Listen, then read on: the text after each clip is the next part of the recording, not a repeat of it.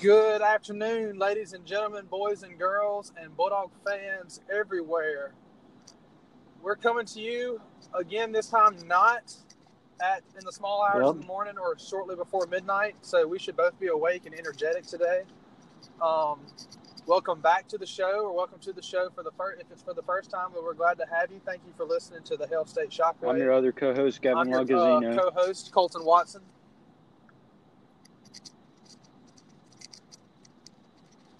And like I said, this is the Wave. Just a quick reminder: we are affiliated with Wave Sports. Uh, we ask you to check out them on uh, Instagram and all kinds of other social media. They have hundreds and dozens of accounts and uh, different types of pages for you to follow, where you can keep up with your favorite teams, or athletes, leagues, um, any any of those kinds of things and things of that nature. So, we encourage you to give them a give them a follow or a ad or a friend them or you know all those all the ways that you can connect with people on social media. Uh, they're there.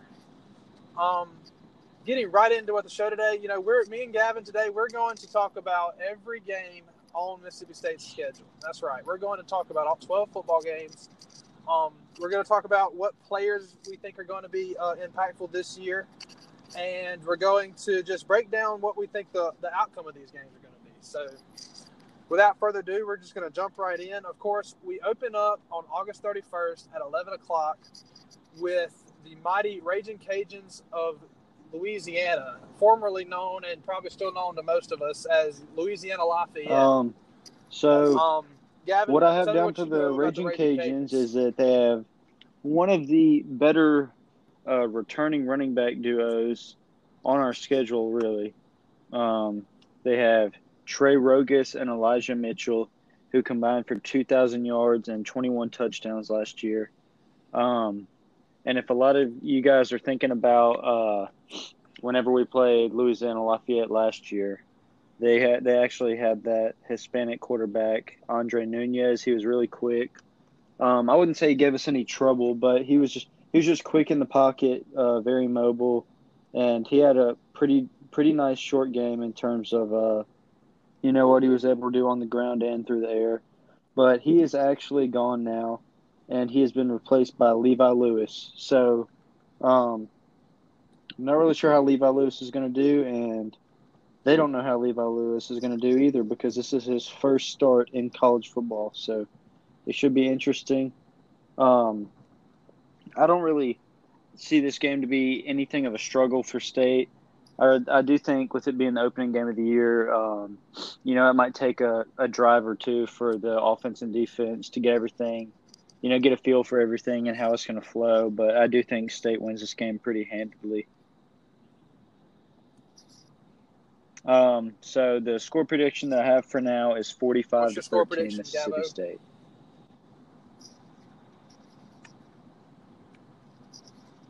So, just as we go through these games, Gavin and I will give you each our uh, own score predictions that we came to uh, independently. Um, and you can take that with a grain of salt for what you will. It's actually a really hard year to give score predictions because there's a chance the defense could be just as good as it was last year, and there's there's a just as you could talk me into thinking they'll take a couple steps back. Also, there's a chance the offense could be just as ineffective as it was last year, but I really believe it's going to be a lot better. But there's a lot of uncertainty. If you ask me to go back and pick these games after we get through the first quarter of the season, I'd feel a lot better. Of course, everybody would, but um, just the things you know, Lafayette, they uh, their head coach is a former Mississippi State assistant. He knows uh, what these players can do. You know, he's he's not been around so long. Uh, he hasn't been around uh, Mississippi State so long that he's going to know every single player on the roster. But there's still some guys he's familiar with. Um, he never coached under Coach Moorhead, so the scheme won't he won't be an insider to the scheme of things. But he is, you know, guy that knows what it's like to be in the SEC. Um, got a lot of Mississippi, Louisiana kids on these team on this team. That's uh, this is a game that's going to be important to the Mississippi kids, especially. If you remember last year, they had a dynamic run game and a lot of quick screens and short passes. They like to get receivers out in space to try to make plays. Uh, make plays with their legs um, after they get the ball in their hands, uh, usually in front of the five five yards from from the line of scrimmage. They uh, the I think a really key big key here and a big key for the rest of the uh, the season, of course, is how Bob Shoop schemes the defense and the adjustments he makes to keep them off balance and to keep them uh, off of their game plan because their game plan is going to be, you know, three or four yards at a time with uh, with quick huddles and or no huddles and dynamic uh, with a dynamic running game and the quick passing game and just a way to just keep us moving and keep us off our off our game um, by not you know they're not going to be going for the 20 yard bomb every other play like these group of five teams aren't going to be able to do against SEC teams. Um, with that being said, I think the offense probably starts off a bit right. rusty. Um, so moving on to the next week, about 42 to 6. State opens up at home with Southern Miss. Um, so first and foremost, I would like to say that I think this game is going to be quite a bit easier than Louisiana Lafayette. No disrespect to Southern Miss, but uh, this will be our first time playing Southern Miss since 2015, and last time we played them uh, we won 34 to 16, I think. That was actually Dak's senior year. Um, yeah, right. we did. But uh, we were able to pull out a win. We played terrible I, I, really don't expect things to be any different this year. I think we should keep the win streak going against Southern Miss. Um, you know, they just nothing that they have really pops out at me. Me and Colton were actually talking about this game a few days ago, and just the the atmosphere that surrounds Southern Miss football isn't too great right now. Not not that they have all field issues or anything. It just seems like there's no really win, will to win and get better down there. Um, and I actually have State winning this game 56 to three.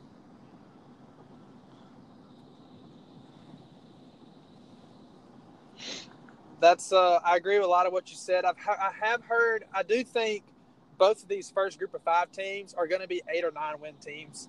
They're both uh, at the, coming on the good on they're on the good side of a talent cycle at most positions. Um, Lafayette, uh, if you look at their schedule, they have a uh, two or three other than us, two or three really tough games, but a lot of winnable games. Southern Miss, another tough team. It just if that's uh, if that 11 a.m. kickoff and it being a group, another group of five team doesn't have state overlooking anybody, which I think we all still remember too much from 2016. Um, to overlook any to try to overlook anybody. Uh, if you remember, um, back to back years, we struggled with Troy in 2017 and lost to South Alabama in 2016. And since then, there has not been any doubt with some of these group of five teams. There has there has not been um, any, and some would we lost to BYU in 2017, and that's technically a, a, not a group of five team. But um, ever since then, any teams that we're supposed to beat, we've been we've been beating uh, non-conference. We haven't lost a non-conference game uh, since then, and I expect there to be a still strong showing then. You know, we're not we're not one of those teams that's going to roll up to a uh, to a game and just walk through it. We yeah, saw Alabama do that a little bit last year. Um, yeah. Who was that that had the Citadel had them on the ropes and had them tied at halftime? if that happens here, I'd be shocked, especially yeah. being an in-state game. It'll kind of get everybody woken up. Of course, Southern Miss wants to beat us really bad. Um, I think we could win that game 56 to 10, though. And if it's a little bit closer again, it's yeah. hard to predict. Um, uh, so moving on, the, the different we are still at home. Uh, we are actually bringing in KSU, and the interesting thing about uh, KSU is that Bill Snyder is gone now. They actually got um, Chris Klieman from North Dakota State. Uh, if you don't know anything about North Dakota State, they regularly win Division two championships. Uh, it was also where Dak Prescott's rival Carson Wentz uh, played his college ball at. But the interesting, what makes Kansas State the most interesting team, in my opinion, non-conference wise on our schedule, is that uh, we got Isaiah Zuber from Kansas State. So this is going to be a very personal game uh, for both sides. You know, Zuber is going to want to show up in front of his former coaches, um, and then of course Zuber's ex teammates are going to be wanting to, uh, you know, make him make him regret leaving. But Zuber played a played a large leadership role in their offense last year as their leading receiver. But outside of Zuber, uh, KSU actually returns their other three best receivers, and they got a guy from Michigan State to attempt to replace Zuber. Um, they also returned their starting quarterback, Skylar Thompson. Uh, but outside of that, Bill Snyder really left a pretty bare bones roster for uh, Chris Klieman. and I also think State wins this game, not easily, but I think that I don't think they'll have any real issues with Kansas State. I think State wins 38 to 13.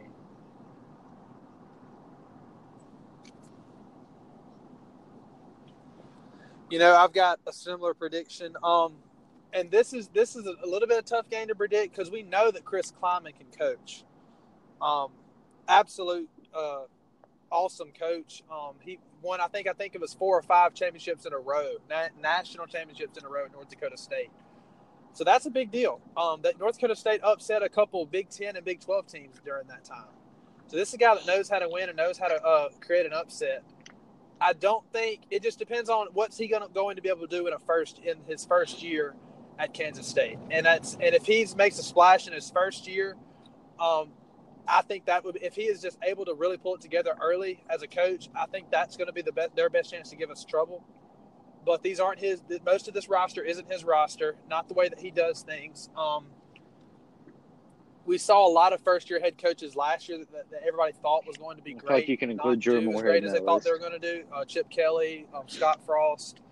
If the same, uh, you could you could almost include Joe Moorhead in that, and, and I think I think if we win the bowl game, you'd, you'd probably have him right where we, just a little bit under what we thought he'd be. But, and I still think Moorhead's a good coach. I just did, we just thought he was going to be able to make his offense work with anybody in it, and it's not. He needs his own people to be in it. That's my that's my theory. But uh, I think the the heat and humidity could factor, and, and I, it's hot in Kansas, y'all. But if it's as humid as it is in Mississippi in the summer, which it will still be summer when we play Kansas State, um, that's going to be painful for the people from for the players from Kansas State because that is going to be a daytime game. Um, I think our offense kind of starts to get it clicking together, and the defense as well. And again, Shoop Shoop's defense against this team last year at their place was outstanding. In fact, if not for a turnover on a tipped pass, uh, we would have kept them out of the end zone easily um, throughout the whole game. I think I don't think it's going to be much different, especially when we had the scouting report that Zuber's going to give you know, you like to think that uh, you, you you you know when you transfer players over, it's it doesn't make it makes some differences that you wouldn't think of. It makes a lot of differences that uh, it doesn't make some differences that you would think of. So, for example, is he going to be able to tell the defensive coordinator scheme and all that, and just tell the, no? Because there's that is so reactionary to what you're doing. Telling him what the defensive coordinator likes to do on so X play, Y play, isn't going to help also the defensive coordinator knows that Isaiah Zuber's there, so he's not going to, you know, he's not going to stick to his tendencies. But what Zuber can do is he can say, hey, this DB can't cover when, when you do this. This receiver is a little bit weak on this kind of route, or this receiver uh, is not faster than him, so you don't have to put, you can lock him up uh, with this cornerback on our team. And it kind of, it, it, works out that way for the most part. Um, just him scouting his old teammates. Okay. I think that's going to work to our advantage, and I think we can win about 42 to 13. And that's that's a big point spread. Kansas State is just was just on a decline uh, last year. Didn't have the year they thought they were going to have, and, and like you said, lost a lot of pieces. And it's a, being a home game. This is if the team does, if the team lives up to its potential that I think it has. I think uh, um, uh, 20, so 20 or more points. To continue the home stretch, this is our last game of the three-game home stretch. We have Kentucky. Um, everybody remembers that game last year. That was really, I'd say that game was a reality shock last year for a lot of state fans who were thinking, you know, national championship and that sort of thing, SEC championship. Um, you know, Kentucky hurt last year, and I think a lot of the guys were hurt by the Kentucky game also. It wasn't just the fans. Um, I feel like Kentucky, they all think that Kentucky kind of ruined uh, what they thought would be a great season last year pretty early on. And not that things necessarily got worse from there. It was just kind of it was hard to come back after such a shocking loss on the road. Um, but the good thing about Kentucky is they no longer have Benny Snell and they no longer have Josh Allen. And Josh Allen was the guy who was on the edge last year, uh, outside linebacker, just giving us absolute fits. Uh, it seemed like we couldn't block him all night long. But they do return their quarterback, Terry Wilson. Uh, you know, any SEC returner is going to be valuable to an offense, but this guy was 14th in passing yards in the SEC last year. Um, yes, they did have Benny Snell, so they were more of a run heavy offense, but like I said, 14th passing in the SEC, that's nothing special. Um, you know, Kentucky's still a good football team. Their wide receiver corps isn't too impressive outside of Lynn Bowden Jr. Um, if you guys remember him from last year, he's just a he's more of a slot guy, but he can do it all. Uh, he kind of reminds me of I'd say my comparison for him. Yeah, Lynn Bowden was recently named one of the most underrated players in the league. Yeah, and I'd have to for agree. sure. He's, I would kind of he can. He can. That's my, probably the, my definitely the Mississippi State comparison catcher. to him would be uh, probably Jamion Lewis. You think that's fair, Colton? But uh, good. Yeah, he was. Uh, Yeah. He he, he Um, popped up a so, lot on my sheet. Looking on the other side of the ball research for the Kentucky, though, they lost seven defensive starters. Um, so, you know, they lost. Not only did they lose superstars like Josh Allen, but they they lost a lot of guys who were just getting valuable reps and minutes for them last year. Um, you know, it is an SEC game. It's at home. I just because of the offensive, not struggles, but I do see Kentucky not being as good on offense or defense this year. I, I feel like they're going to take a pretty decent sized step back on both sides of the ball. I think State wins this game 31 to 14.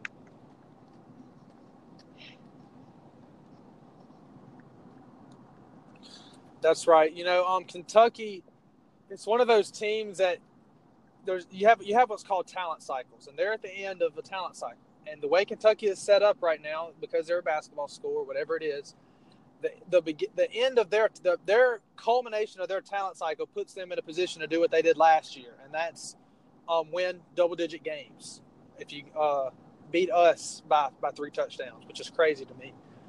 Um, some schools like Alabama don't have talent cycles. They're always good. Their, their talent's always probably better than most people's. They have some. They have a little bit of a talent cycle. There's some t- team time years where they're more stacked than others.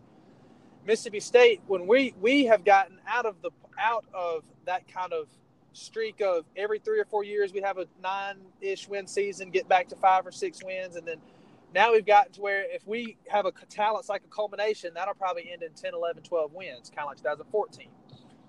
Um, that being said, because of Kentucky's going to be have a lot of holes, like just like Gavin said, um, there's not going to be just the the ability to rush the pass like they did last year. I think we could win this game 35 to 14. I think revenge will be a factor, and Yeah, I think we are going to be a lot more disciplined this So what's your score than we prediction? the last time we played them. Okay. Um, so going back on the road, 35 to 14. at Auburn. Uh, first thing I want to say about Auburn is their entire offensive line is back, and it's not like they were dominant last year by any means. They struggled a good bit. Um, you know, not only did they struggle with blocking, but I'd say discipline was kind of an issue for the Auburn offensive line. Uh, and unless anything's changed in the last couple of hours, because you know there's been a lot of resolved quarterback battles today. There was somebody who there was a quarterback battle that ended today, wasn't there, Colton?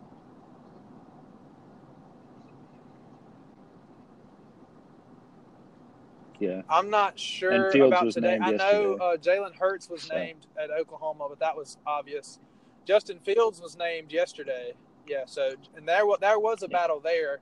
Um, of course, we knew we figured we knew who was going to Yeah. come out of it. So, um, the just kid, I looking think, is pretty good. looking into Auburn's Fields. quarterback battle, they He's have a redshirt freshman Joey Gatewood, and then um, a true freshman five star Bo Nix. So, you know that quarterback battle, as far as I know, hasn't been resolved yet. But both of those guys are definitely capable of running a high powered offense. Um, you know, my only concern, if I was an Auburn fan coming into this game, would be that your starter only has four games under his belt, no matter who he is. Um, you know, he's going, he's playing a, a quality defense. I think it's fair to say that this, to lock this Mississippi State defense in on being a quality defense. Yeah. a confusing defense. Shoot, I feel like Shoop's going to really get after a young quarterback. I think I think this is not a good this is not a good team. If Miss, if you're Mississippi State, anybody that plays against you is going to be really uh, nervous with a young quarterback. Um, simply because Shoop can be confusing. Shoop can blitz at times when you just don't just it doesn't look like it doesn't look like a blitz or doesn't think that there should be a blitz on this down. He'll blitz on first down and play coverage Yeah. on third down, and it's just really, really Yeah, unique um, type of scheme that I think so really just Looking, people. So that's I, think, feel like that's Auburn will win this win game in the trenches if they if they are if they do manage to come out with a win. Their defensive line is still a great group, probably one of the better position groups in the SEC. Um, and then if you look at their offensive line, like I said, they're returning all their guys. I don't think our edge guys will have a problem with their tackles, but their guards and centers could, uh, you know, they could mess with our defensive tackles. Um, just defensive tackle is something we got to Yeah, work and I on think- this year. I think they- by they game five or practice, it's six, this really- this won't be a problem. And this is game five that we're talking about right now. So you really never know. But uh, like I said, it's, it, I feel like it's unfair to expect a, a lot out of our defensive tackles just with the limited reps that they've had in the past. Um,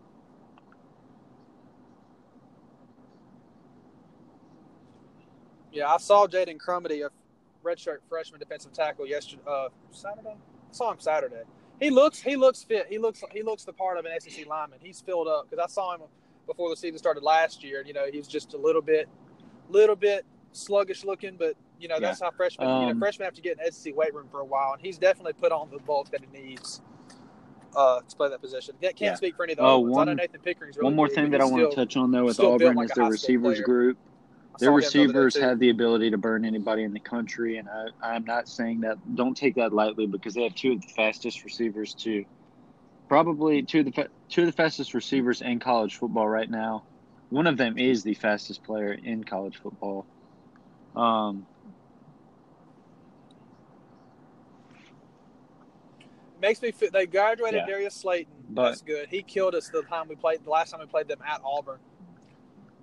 But they do have those speedy guys. Makes me feel really good to have a, a great cornerback group this year because we do. We do have a Yeah. outsta- two So, outstanding corners starting. um, you know, just some real, a couple just really because good you guys behind like me and. Colton have said in the past, um, just looking at this schedule, you have to put the losses somewhere because it's not fair to say that uh, you know to predict Mississippi State to go eleven and one or ten and two or whatever you think it might be. So I actually do have State losing this game on the road at Auburn. Um, you know, just a tough game in a in a tough environment. I think State loses sixteen to seventeen.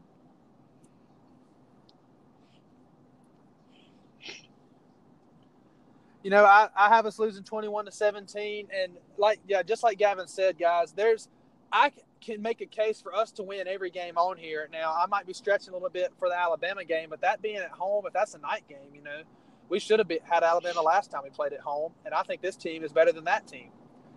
But there's just a few games that you just have to just, you can't just say, oh, we're going to win all these games because I could see, I could see us winning all of these games. And you're probably right they're all winnable, but we're not going to have the, the ball's not going to fall our way. The coins the coins not going to land on our side for all of these games, and so that's something we just have to be real with. And I'm and I'm not saying it can't happen. I'm just saying we're not going to be Pollyannas and pick us to win every game when that's unrealistic. Even though Yeah. we realistically could win could win every game individually by themselves. Looking at Yeah. each game by themselves, by Um, itself, so you might see a moving on, but you, you we actually have a bye week. And I'm not going to skip over the bye week like you might have thought we would, but uh, you know, the bye week.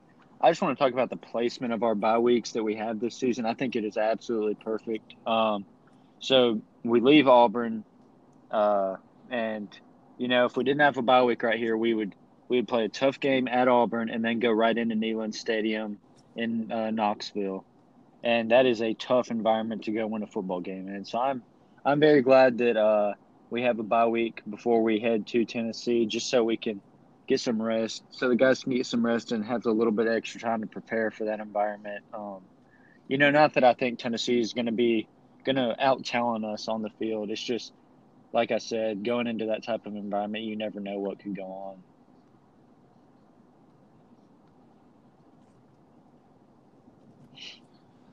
You know, uh, and it also is a double is a double edged sword if you're Tennessee because they have to play us in between their games versus Georgia and Alabama. So they'll play Georgia before us and then Alabama right after us.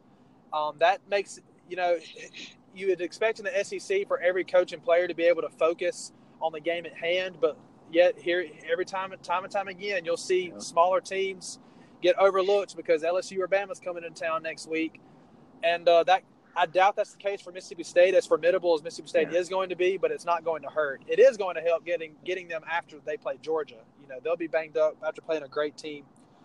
Um, it's the game that uh, will be. I'll be on fall break if you're a student at Mississippi State. Um, it's the game that is would make me nervous just because you're going into somewhere that's really unfamiliar, and we've had tr- on the road at the, in, at the uh, SEC East hasn't been our forte the last couple of years. Fact, each of the last three years, our road SEC East game has been a loss. But it's definitely a game that I think we can and should win, and I actually do have us winning. Um, I've got us winning this game 34 to 17. I don't think Jeremy Pruitt is the best co- is the best guy for a head coaching position. I think uh, unless their offensive coordinator just really shows some improvements, I don't think they're going to have much of a chance to score a ton of points on us. I know that Guarantano last year, all you can really say about him, he was really good on third and fourth down, really spotty otherwise. Yeah, and I feel so, like he'll be uh, the kind of quarterback that move. Shoop could confuse and could disorient. Yeah, they definitely had some good games last year. They beat Auburn. Yeah. So um, um it's not a team to. I just want to touch on, a few things Auburn real quick. Their offensive line will be good. Um, they've got talent all across the board for their offensive line. Um, you know, I think, contrary to what Colton said, I think that Tennessee has the ability to be great under uh, Pruitt, just because you know he's a he's a guy that came, uh, you know, learned under Nick Saban for a few years, and now he's out trying to build his own dynasty. Uh, I feel like Tennessee is a good place to do that just with the tradition they've had over there. Um, and I'm really happy that we're not playing this team a year or two down the road. Yeah, I think this is a game that's a lot better for us if it happens in 2019 than it would in like 2021 or something like that. Yeah, I agree. Um, so moving on, looking at their wide receiver corps and their uh, running back stable, they're very deep at both positions with a lot of young guys um, a few veterans, but they're they're going to have a lot of guys that can make plays in the skills position on offense. Um, with the, all that being said, yes, this is a tough road game, but I don't think I don't think Tennessee is back to their glory days quite yet. Um, I do think they'll make a bowl game this year, but I think State wins this one, twenty-seven to seventeen. So moving on, um, we get to finally come back home after two games and a bye week, uh, two road games and a week at home on the couch we get LSU as our next game. Like I said, playing them at home. Last time we played them at home, we uh, run them out of the gym. I like our chances to win this game again this year. Just like I have a case for making, you have a case for every single game that we play, uh, maybe give or take one or two. Um, I picked this one as one of our wins because it's at home. I'm be honest with y'all. And another reason is if you ask an LSU fan, they think they're going to be putting up 60 points per game on offense. I just think that remains yet to be seen. Um, and I want them to prove it. Now, will my prediction change if their first three or four games they're putting up 60 points? Yeah, then I'll probably get a little bit nervous about what I my score that I have here.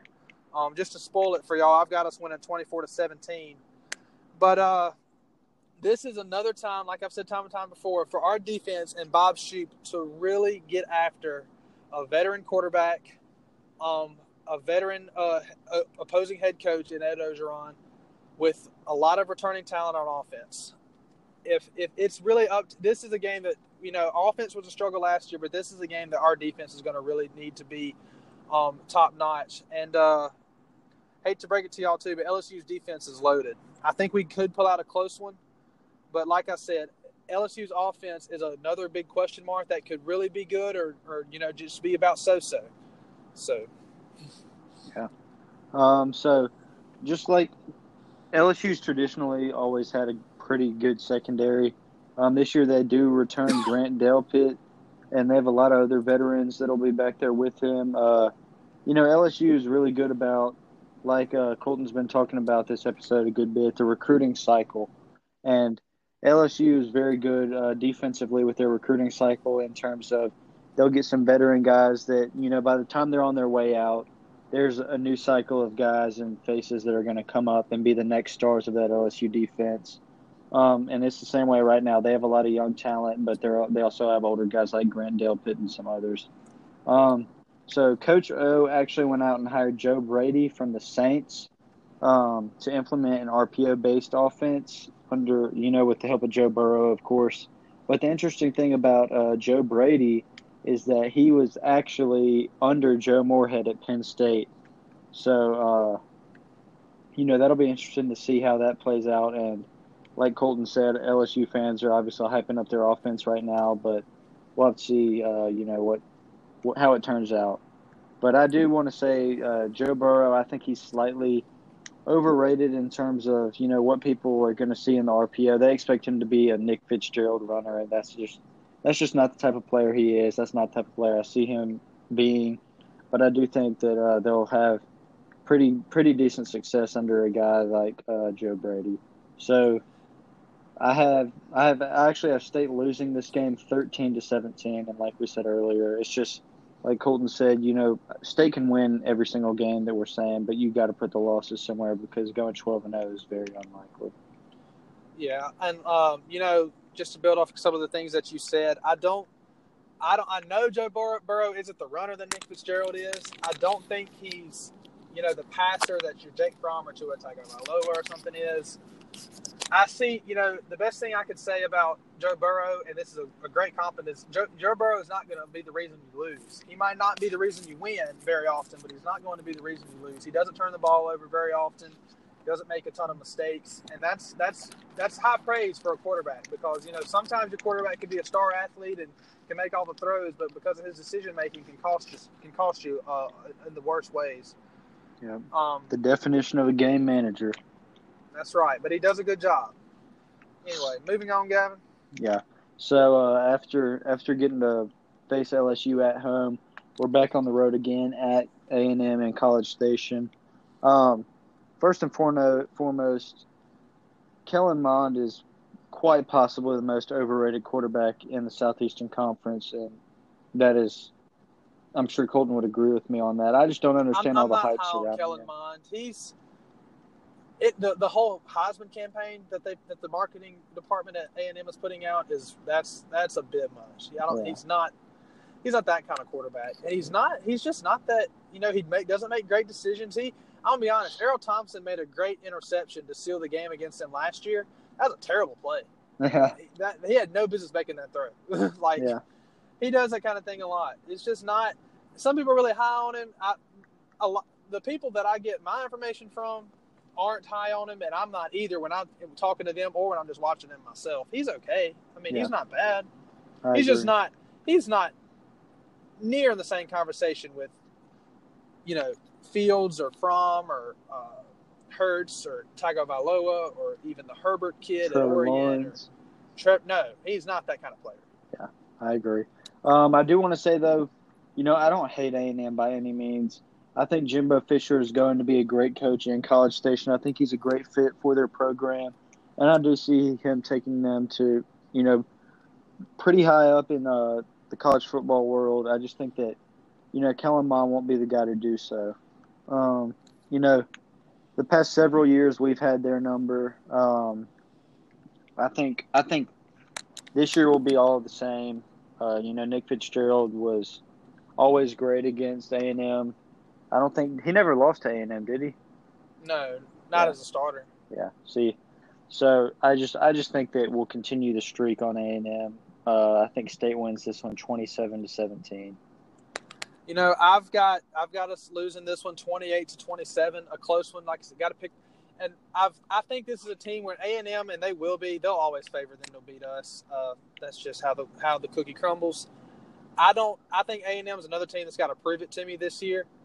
But because of the recent success we've had against them, I do like our chances to come out of there with an upset. Um, this is a game where Tommy Stevens or Keytaon Thompson is going to have to show that they're a big time passer, and then we have a great, a much better chance to win this game than if we're if we have the kind of you know run first quarterback that we've been having the last several years. Yeah, I agree because the biggest one more thing about A and M, their yeah. their front four is looking very solid. Um, you know, their D line, they have talent everywhere. But it seems like every other position on that Texas A&M defense is just a big question mark. It's like we don't know who's starting. We don't know, you know, we don't know what they're going to be capable of. We don't know, uh, you know, we don't know how they're going to work together. It's just a big question mark. So that'll that'll just have to be seen later in the season. And I really don't think their defense is set up to be very good.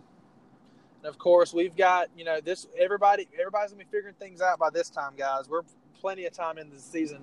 By the time we play Texas A&M, we're, nobody's gonna be catching anybody off guard. Well, we've had we'll have conference games on the road and at home by then. Won't be uh, uh we won't be sneaking up on anybody, and they're not gonna sneak up on us. Yeah. Moving on, we go to Arkansas. Um, and I mean, I hate to be disrespectful, but I'm not going to dwell on this game for terribly long. Arkan, um, Arkansas was one of the worst teams in all of football last year. They won two and ten. They went two and ten. They lost to North Texas. They lost to. Did they lose to Tulsa? Yeah, they beat Tulsa. No, I think yeah, Tulsa was a close one, but I think they they lost. They, they beat Tulsa. Ahead. They lost to Colorado. Yeah. They were way ahead of Colorado, and Colorado came back and beat them. Yeah. Um. So I, that's, that's just plenty of reasons to not like what's going on in Arkansas. I, and this sounds terrible. There, there's you know, it doesn't sound terrible. This is the truth. I don't. They don't have a position group over there that I would take over ours. Not a single one. I've looked at all of them. I like our starting tailback. I like either of our quarterbacks. Offensive line, it's it's not that bad. Their offensive line's okay.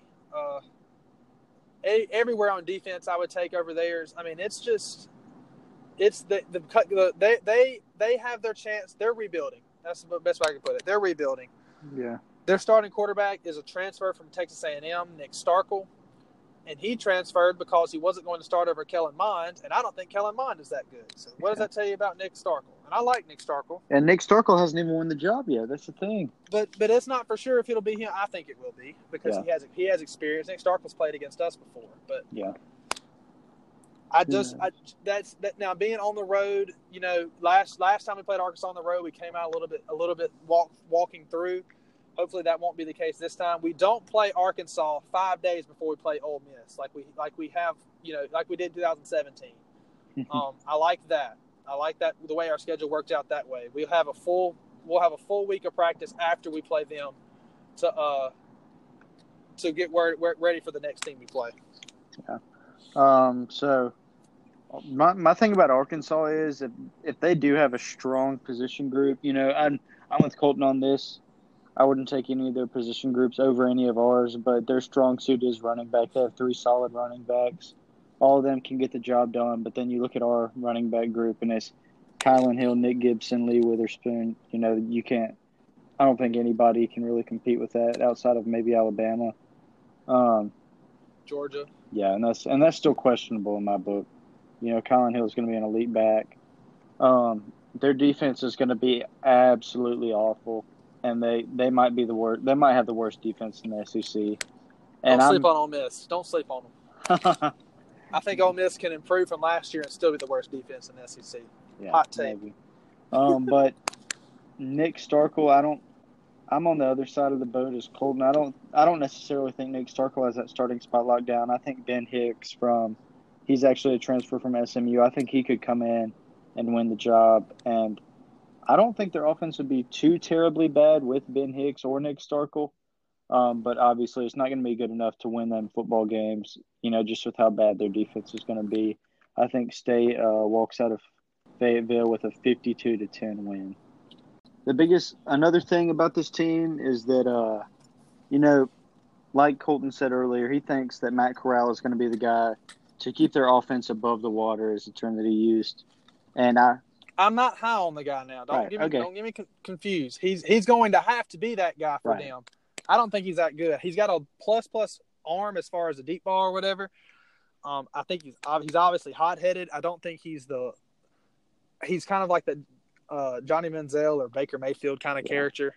I don't think he's got the accuracy around the mid the mid passing game, nor is he quite as fast as they would like him to be. If you're going to be like a Nick Fitz kind of runner, right, so you already not very you already bumped either. him down uh, well enough for me, so I'm not even going to touch on that anymore. But I do think that the guy that I'm will sorry. keep this offense, if they have a good offense this year, it is going to be because of Scottie Phillips, and not necessarily because they're going to run the ball, but it's because he's going to run the ball effectively when they choose to give it to him.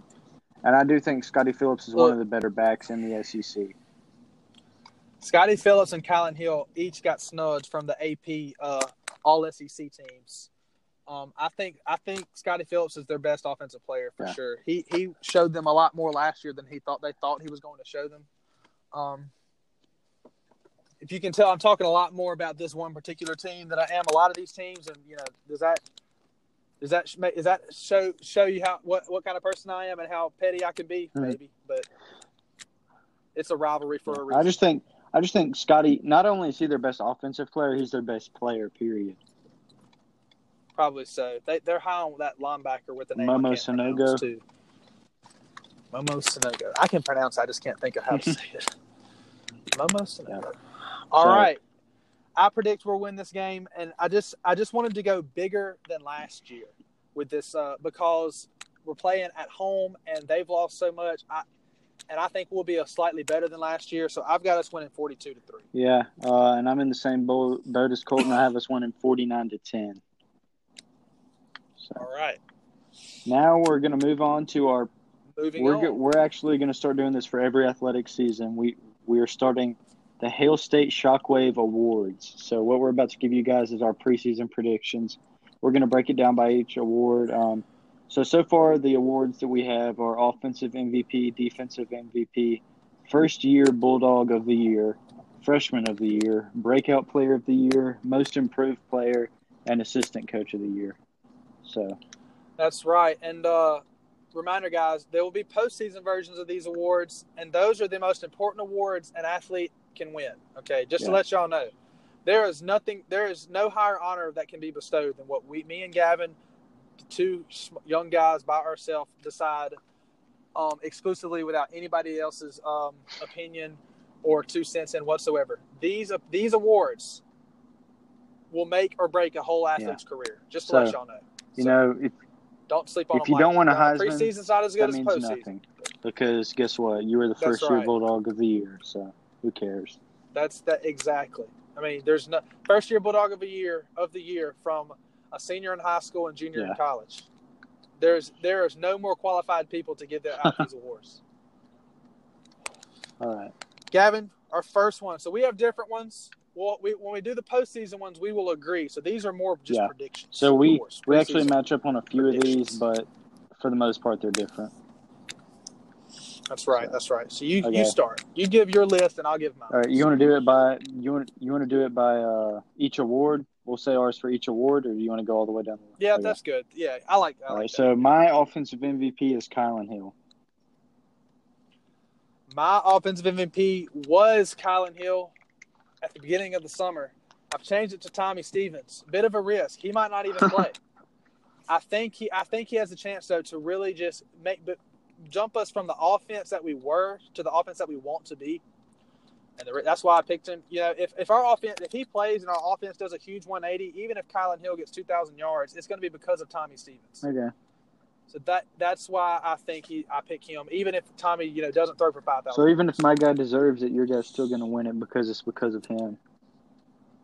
yes. Okay. Well, we have we have some predetermination over here. Uh, moving on to defensive MVP, I chose Cam Dantzler. I've just been following his offseason, and I'm really impressed with the ball skills he's developed. I do think he's going to get quite a few more interceptions as we've seen in the past. Um, Cam's always been a great defender, but never really somebody who will go after the ball, and I think we're going to see a change in that this year. Um, I've got Errol Thompson again. I changed. If you, I, I've released these at the beginning of this of the summer, um, and I had Chauncey Rivers as our defensive MVP because I love our defensive lineman. But the thing is, Errol Thompson, guys, is the one guy that coaches, media, teammates, everybody agrees is a absolute stud, a leader, elected captain as a junior for a reason. He is going to be a huge difference maker even if he's not the MVP, definitely one of the one of the most valuable players on this defense. I think it's a pretty safe pick. Um, this is not the flashy pick. This is not the. Uh, I don't think mine or Gavin's is the the hot take Yeah. on either on these on either of these awards so far. Um, so moving on from that, though, we have the first year Bulldog, Bulldog of the year. So this is really just anybody who's new to the team, whether it's a grad transfer, JUCO transfer, true freshman, or whatever that might be. So my pick for this award is Javante Payton. Um, I'm gonna have to agree with you, and I wouldn't have a couple weeks ago. Yeah. But the word out of camp is that he's absolutely balling. Um, I might, you know, you're tempted to pick Isaiah Zuber, of course, and of course Tommy Stevens would be eligible for this award as well. I think though Javonte Payton has just demonstrated that he's able to do it all as a receiver. He's he's in the slot, but he's out there jumping and high pointing the ball uh, as an X receiver as well. I, I, I, like what he's doing, and uh, he he sh- he t- he made it clear that he didn't like that we didn't think he was going to start yeah, this. We're sorry, Javonte. Even though I gave him, I gave him. Yeah, we did. We did give him compliments. I, I was so nice. We gave. I, I think my graphics remarks might have been what did it for him. I hope he's. I hope he's listening because we we're not. We're awake now. If we were if we were sleeping earlier, we're definitely yeah. awake. We Good woke. Worry.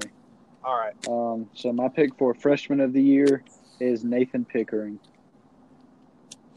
Um, I have the same pick as well. 315, 6'4", 315 pounds, 6'4", defensive tackle, and being as soft as we are at that position as far as the experience goes, we don't have a lot of experience there. I think he's going to get the chance to play uh, more than just his allotment of four games. He's also my lo- most likely freshman to not redshirt. So that's what him. Uh, the next contender would probably be Jerry and Jones. Um, Charles Cross is a, is the highest ranked freshman in this class but he's looking to redshirt as, as being an offensive lineman. So I think we're definitely uh, on the right track with uh, Nathan Pickering. I agree. That would be my. That would be. That's. I almost feel like that's my safest yeah. pick. Um. So moving on, we have breakout player of the year, and you might see this as a hot take, some of you, but I put Maurice Smitherman.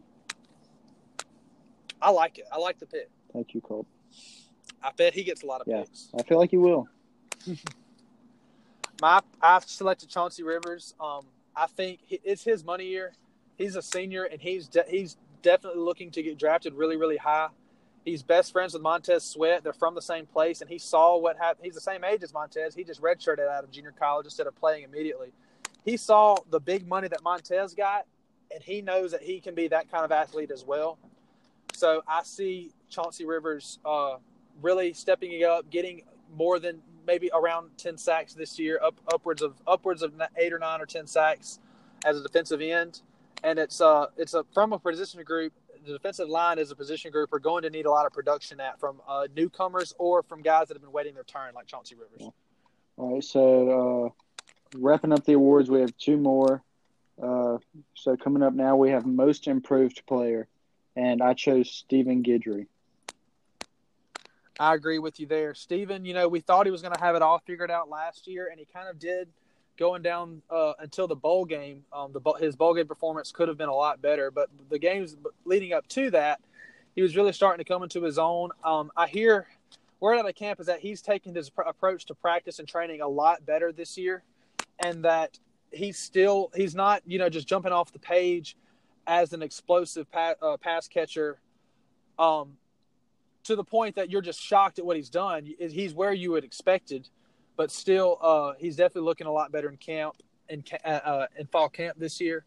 I think he's going to be a big time player for us um, this year, just like we thought he was last year. You know, he was definitely our newcomer of the year last year. If you were, uh, would have been mine yeah. for sure. All right, so uh, wrapping it up though, we have assistant coach of the year. I actually chose one of our new coaches, Chris Marve. He's the linebacker coach. Uh, he played and coached at Vandy, and just from listening to the guys talk about him from camp, uh, you know whether it's Willie Gay, Errol Thompson, or even you know Joe Moorhead's doing this thing in fall camp now, uh, where the guys are going to be flipping around, and they're going to be moving. Uh, so like let's say the DBs are going and getting time with Chris Marve, which is the linebacker coach, just so he can teach them fundamentals and you know just things they could pick up from other positions, and I like that a lot. Um, but everybody's described Chris Marve as a high energy guy, uh, you know, somebody that you want to be around, somebody that the players are going to stick to.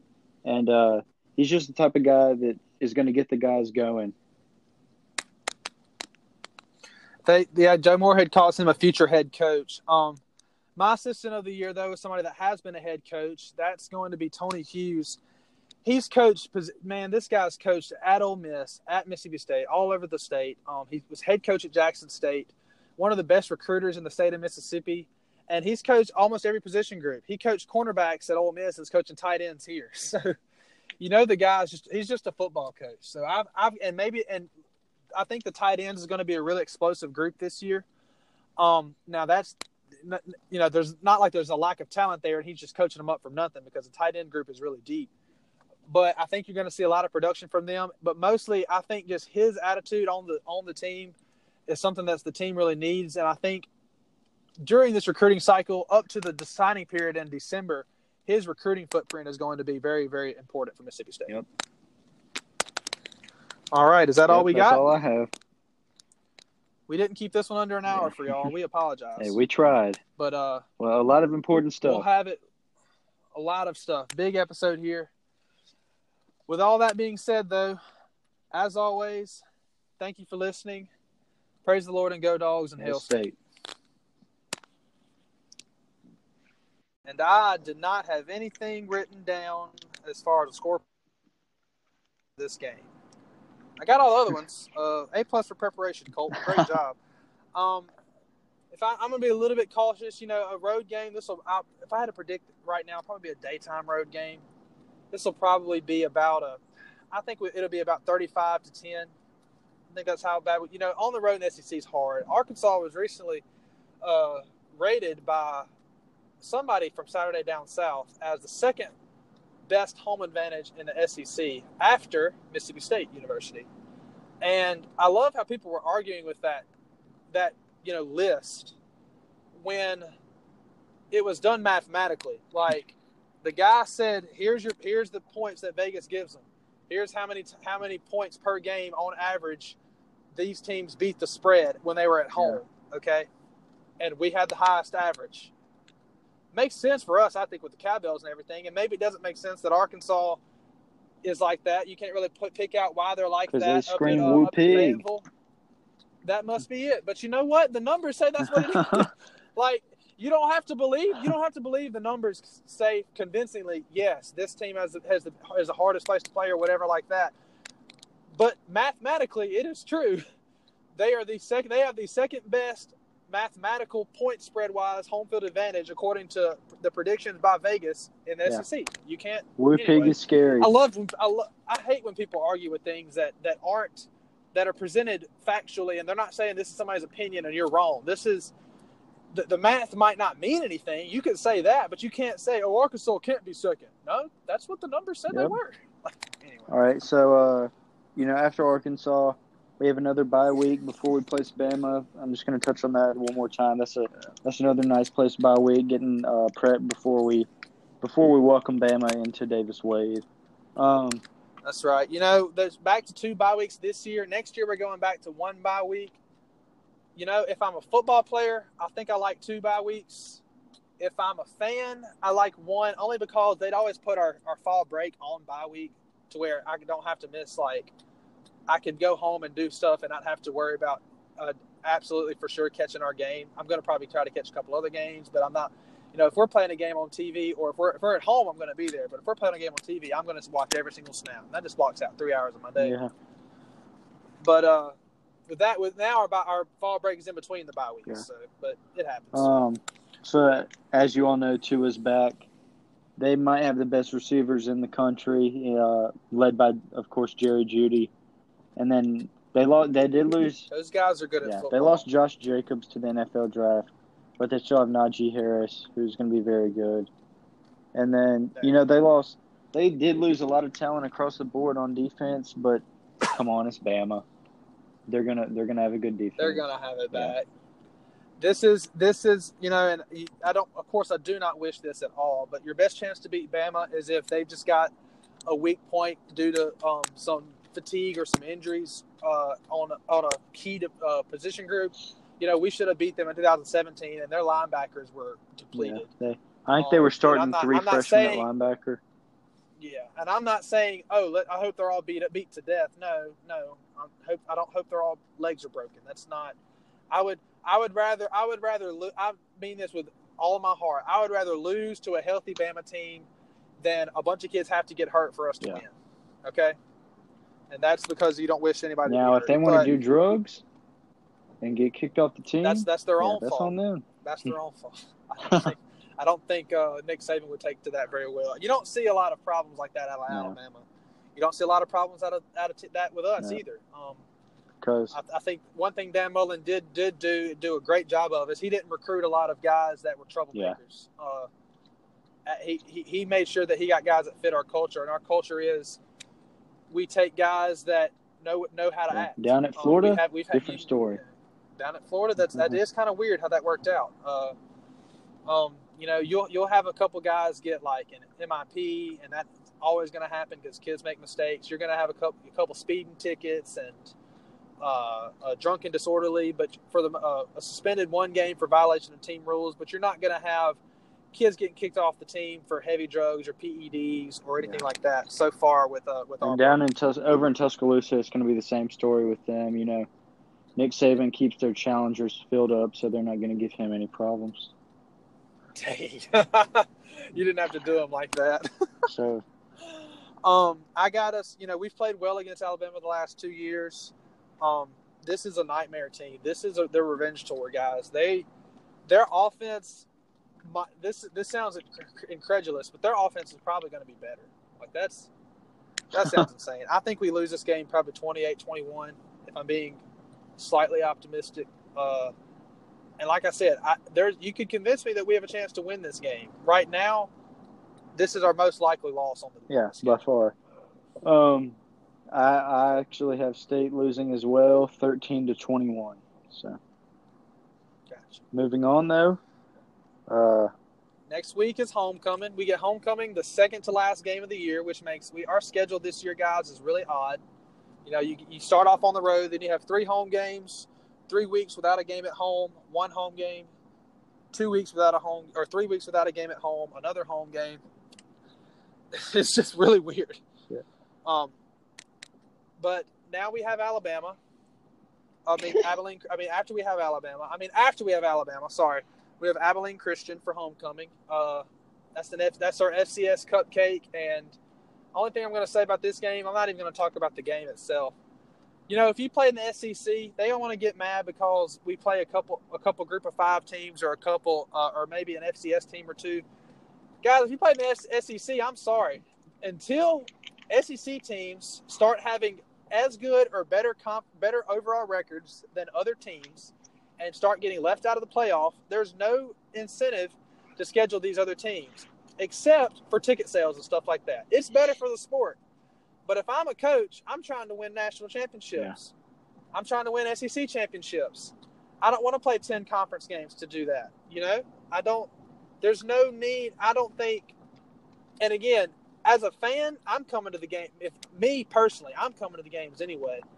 Sure, would I like to see us play, you know, Ohio State or Minnesota or some exotic, cool SEC or Big Ten, or excuse me, A- ACC or Big Ten team or something like that? Yeah, that'd be great. But I'm trying to win win as many games as possible. And, like I said, until we start going 11 and one and 12 and 0 and getting left out of big bowl games and, and playoff games, there's no reason for us to to, st- to stop scheduling what they call Yeah. cupcakes. That's just. um, I think we're going to win this game 66 3. There, there's my score. all right, and you know Colton, like you said, he wasn't going to talk anything about the actual game, and I just have a, a, uh, couple quick facts that I wanted to bring up about Abilene Christian. Just looking back to last year, they had the 38th offense and the 51st ranked defense in the FCS last year. Okay, that's that's really all you needed to know about them. I think State wins 59 to six. All right. Now, probably our most fun game to predict. Oh yeah, well, hold on, hold on. Actually, one more thing about Abilene Christian. One more thing. We can't get ahead Yeah. of ourselves. So, I actually have uh made this. I'm willing to put this on here. If Mississippi State loses to Abilene Christian, I will get Matt Corral's face tattooed on my abdomen. Are you serious? Yeah. That's a, that's a dead serious. You heard it here first. Oh my! Oh man! I'm. On, I almost want to see you do it. Please, Gavin. You're serious. Yeah, I'm dead serious. okay we're going to we're going to send this portion of our episode to as many people as we know to hold him accountable to make sure that he goes through with Okay. it If we lose, i don't think we're going to lose to abilene christian if we but- lose to Abilene Christian, Christ is coming back the next day anyway, so I'm not too worried about it. man that's i hope there's an abilene christian fan listening to this that, that sends you letters sends you an email A strongly worded at the end of this episode at the end of this episode, put your Yeah. email out there for Yeah. anybody to send you a strongly. Uh, DM me at Hail State Wave. Tell him, y'all. Instagram DM him and tell him why how he's sleeping on Abilene. Um. Anyway, moving on, we have the Egg Bowl. Um, Gavin, you think I can get through the segment without mentioning the team we're playing, like the name? We can try. I already brought up their quarterback's I name, so Um, that, that's fine. That's different. So we have the Egg Bowl. This is uh, this is a team that lost almost every piece they had on offense, guys. Not the most uh, talented team on offense to begin with last year, except for their receiving group. Um, their, and their quarter they had a good quarterback last year that I respect as a player. Um, and it's a good guy to be honest. Uh, about Ta'amu. starter Yeah, last year. I like Ta'amu. yeah, he's my is he is my favorite quarterback from that school in a long time. Ever? Yeah, I could see that. I didn't like any of the last Yeah. ones. Uh, Chad, Chad Kelly, Bo Wallace, they're all jerks. Yeah. Um, I'm sure they don't like Nick Fitzgerald, but Nick Fitzgerald balled on them, so I wouldn't either. Ta'amu never, Ta'amu never balled on us Yeah. guys. Okay, he had a decent game, the game we should have won two years ago, and he was he, when he was in the game last year, he we were giving him fits. So, um, like they they're, they're the best hope that this team has is the fact that they've got two good coordinators on either side that they showed out a lot of guaranteed money long term to, which could come back to bite them. They look to improve on defense and re and hold their head above the water on offense. But after what, how good their offense was last year, even though we now. Let me just lay out the facts. They're going to have a less talented offense this year than they did last year. Okay, they keep they've got a, a, a redshirt freshman quarterback. They've returned. They're bringing back a running back and two offensive linemen, and then that's it from that offense. And we held them to three points in their stadium. Their defense might be a little bit better. I think their best chance of it being a lot better is if their uh, Coach MacIntyre, their uh, former head coach of Colorado, their coordinator on defense, if he's just a wizard with that defense, I think that's their best chance to even be bowl eligible. This is it's it's dark times for for this school. Okay, it's not and I'm and I'm not trying to be and this is this is me being honest and actually kind of trying to be nice. It's they're they're rebuilding. Their best chance right now is to is to win a lot of recruiting battles and to see what they can do against us and some of these other schools on the recruiting fronts and then try to just rebuild from the ground up. Um, Matt Corral is the quarterback that they can do that with. Um, if he can keep them above the water until that point, uh, until the point that they get back to where they want to be, that's that's I think that's the most likely scenario for them to get back to where they want to be. That being said, I don't think Matt Luke, Matt Luke, their head, the head coach, they he needs to lead his team to at least at least six wins. One of those being the Egg Bowl, or else he's probably Yeah. gone. The good thing about Matt Luke is they hired him when they were going through all those, uh, you know, problems and violations and bans and all those things. Matt Luke's not going to leave them. He's going to stay there as long as they'll have him. So that was the only good part about that move. He's just not a head football coach Yeah. yet. And he could become. He could if he wins if they win seven games this year, he could stay stay there and uh, stay the head coach for a long time. But he's got two former head coaches as coordinators as well. Yeah. Just the writing's on the wall for him. That that that also postpones their their the, the the rise back to where they want to be that they plan on having. Um, if they do fire the coach, you know that'll just be a little bit of a setback, but it's probably something that they're going to have to do. Uh, I, I'm not. I don't feel bad for them. Yeah. I'll be honest. I, I hope. I hope they never get back to where they want to be. But So looking looking at their coaching thing, their coaching situation right now, it really reminds me a lot of, uh, you know, even though I wasn't very much into football around this time period, um, it reminds me of the Coach O situation that this particular school had a few years back, oh, I loved that coaching situation. That was a great. and that's that's what it reminds me of. I thought it was going to work out like that for us against LSU. Yeah. But that that just kind of reminds me of that's what this reminds me of because you know they got they got a premature head coach and he went to Ole Miss and he wasn't very good and then he goes and like you said Matt Luke might be that head coach in, in a few years but it's just not not right now he's not ready for that quite yet and that's just Has it shown? right Has it shown that he's ready Correct. for that? You know, his best his best win. But think about it, guys. Let's think about the SEC games they've won the last couple of years. His best win is against the Texas Tech team where they uh, took out their quarterback, and against the Mississippi State team in 2017 where he, as an interim, led them to a win when they took out their quarterback. Yeah. So my biggest thing That's that's his best two wins. my biggest thing really about this team, uh, I keep on almost saying it and I stop myself. Um, the biggest thing for them, I'm not, I'm not trying, and I'm not trying to be just terribly disrespectful. I'm just, I, I'm, it's a game Yeah. to me. I'm trying to see if I can Yeah. do it. uh, same over here, but the biggest thing for them right now going into the season is just how how much they've improved their coordinators. I mean, Phil Longo and Rich Rod are not even from the same planet. Now, Rich Rod's going to install a very, their offense is going to look more like ours has in the years past, and they're not built to run that offense right now. Right. They're real, they're built to run that high flying offense, which worked. Rich Rodriguez is a former head coach, though. He coached at you know West Virginia and Michigan, and he and or excuse me, yeah, in Arizona.